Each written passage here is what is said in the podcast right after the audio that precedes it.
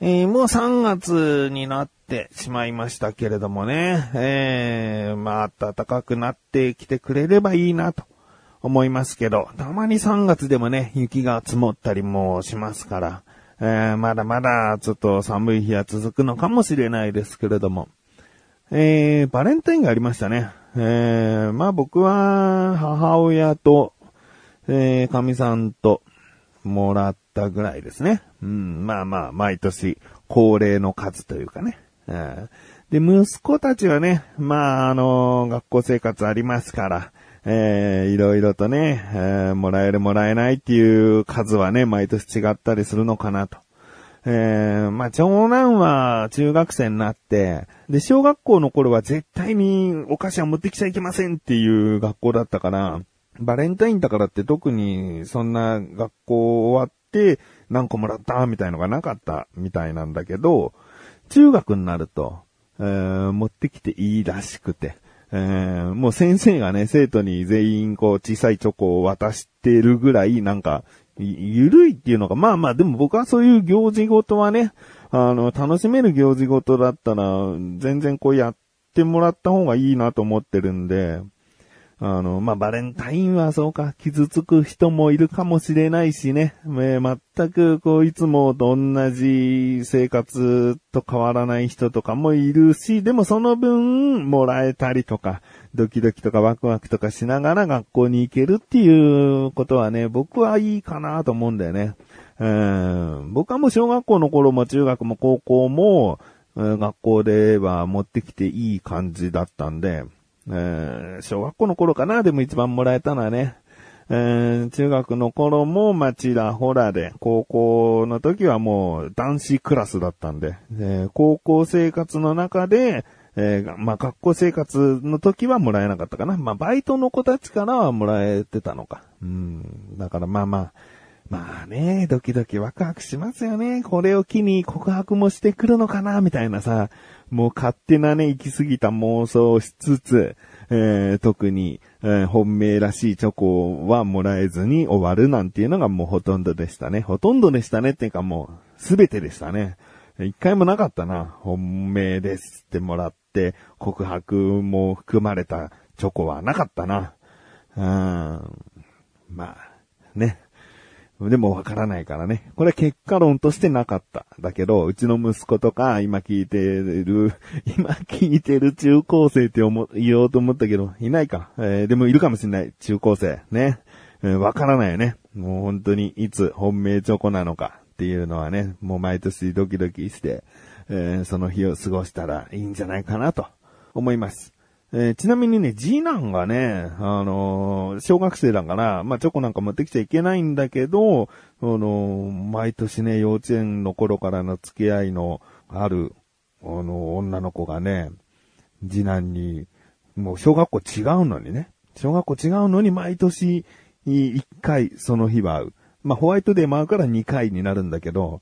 その、うちの子にチョコを渡したいって言ってくれて、で、それで、こう、会って、受け取って、ホワイトデーにお返ししてっていうのをね、もう小学校は3年生だから、3年間続いてんだよね。ちょっと親としてはね、これ何年続くのかな。中学はまた一緒になるから、ねその小学校6年間、それで会っていて中学一緒になって、またその中学生になった時にくれるのかどうかね。え、まあ、恋心とかそういうのはちょっとわからないです。お互いわからない。女の子から開けてるってことは女の子あるんじゃないのっていう気もしないでもないけど、でもそれは断言できないというか。えー、まあ普通に、その幼稚園の頃からの付き合いだからっていうので、渡してくれてるのかもしれないしっていう、でもまあ親としてもね、ちょっとドキドキする感じはありますね。えー、ということで、もうバレンタインで自分のこととしてはドキドキできない自分がお送りします。菊池様んだからか向上心。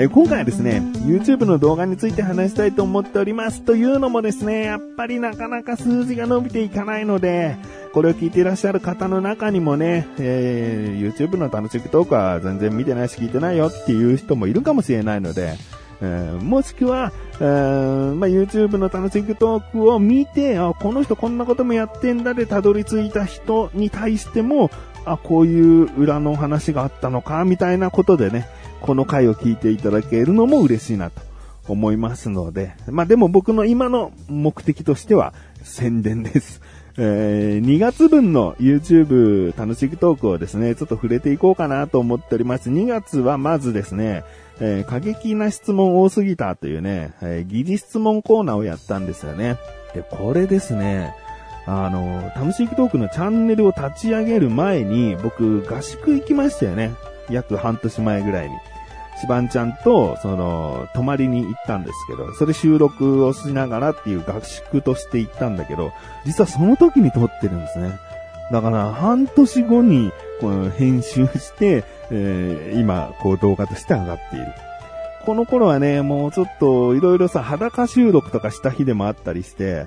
結構ね、お互い、なんかもう、付き合ってんのかぐらいイチャイチャ感が強い日だったのね、その合宿中。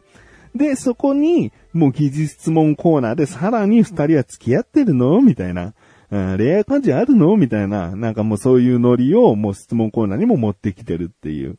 うん、でも、まあ個人的には結構楽しめたかなとも思ったので、えー、今ね、こういった話を聞いた上で聞いたり見たりすると、また違った見方ができるかもしれないので、ぜひ。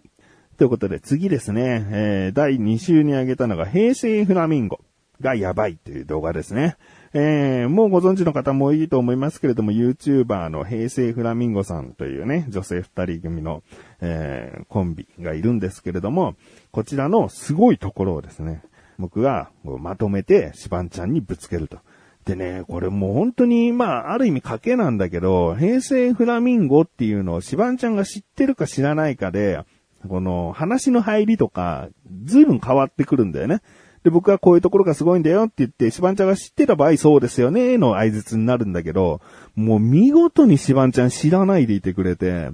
もうリアクションが全部新鮮に、えー、お届けすることができたと。こちらはですね、再生回数が、まあ、800から900という、結構、こう、自分たちが上げてる動画の中では再生数がいってるんですけれども、それには理由があって、これ僕、Google の広告に出したんですね。で、1週間だけ、えー、まあ、いくらって上限決めて広告を出したところ、この再生回数でした。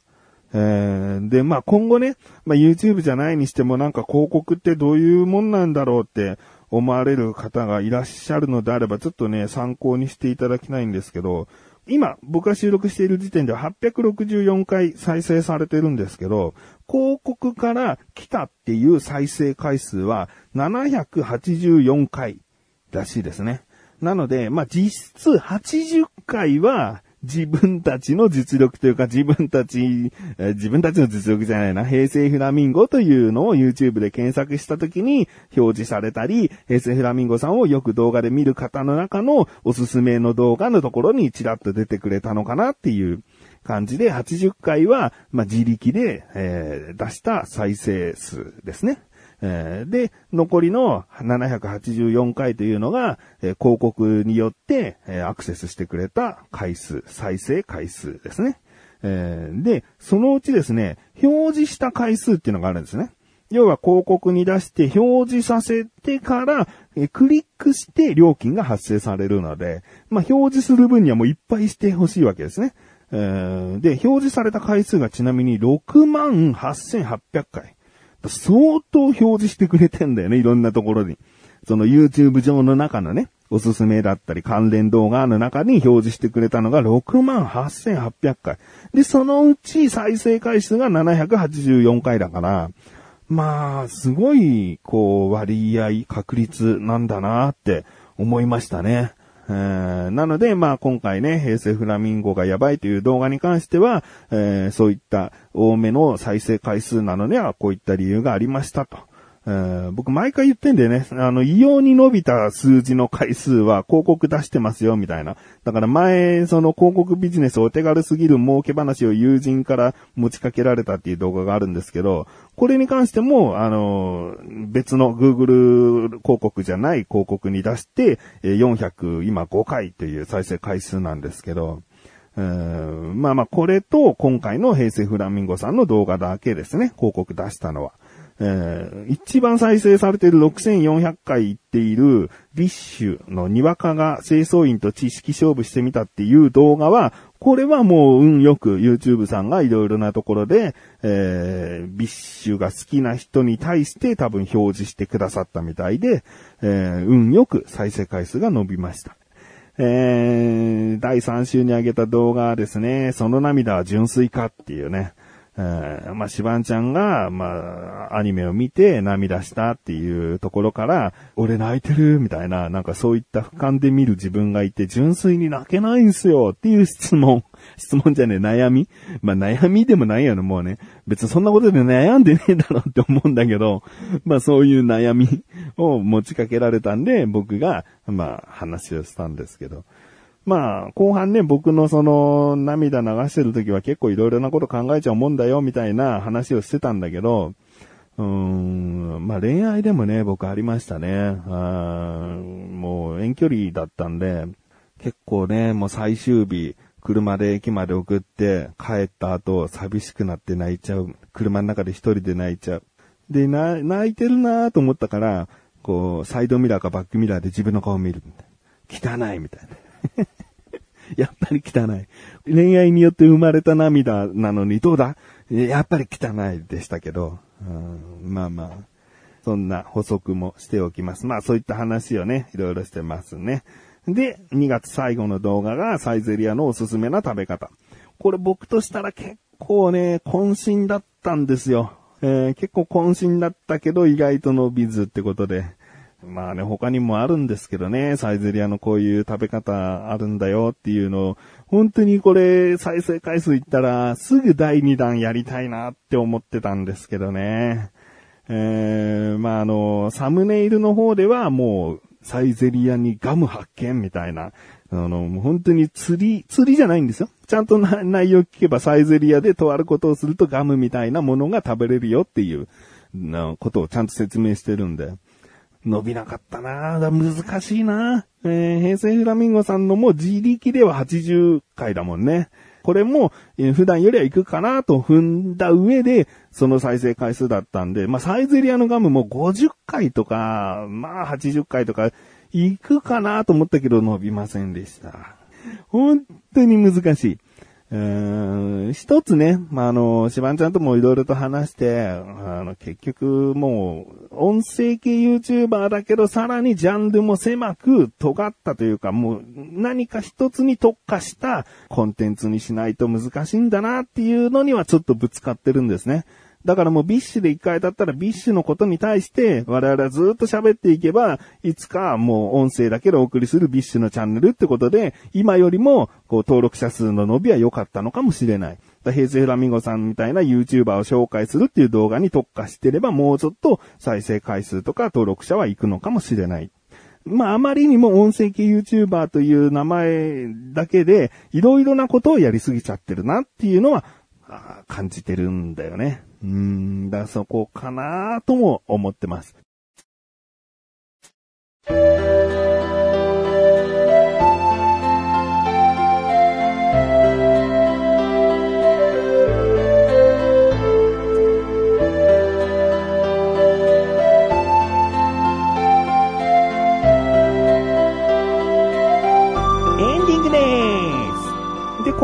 上がる動画はですね、シバンちゃんが試しに僕が完成させた動画を、あの、見てもらうんだけど、一番笑ってましたね、ずーっと。大爆笑の、この爆発力的には、あの、1位ではないかもしれないけど、もうずーっと笑ってるっていう持続力的な笑いで言ったら1位でしたね。ぜひ、今週上がる動画、見てください。見てやってください。ということで、なだらかこ女子は毎週セーブコスです。それではまた次回お会いいたい菊池翔でした。メガネたまにでもあるよ。お疲れ様です。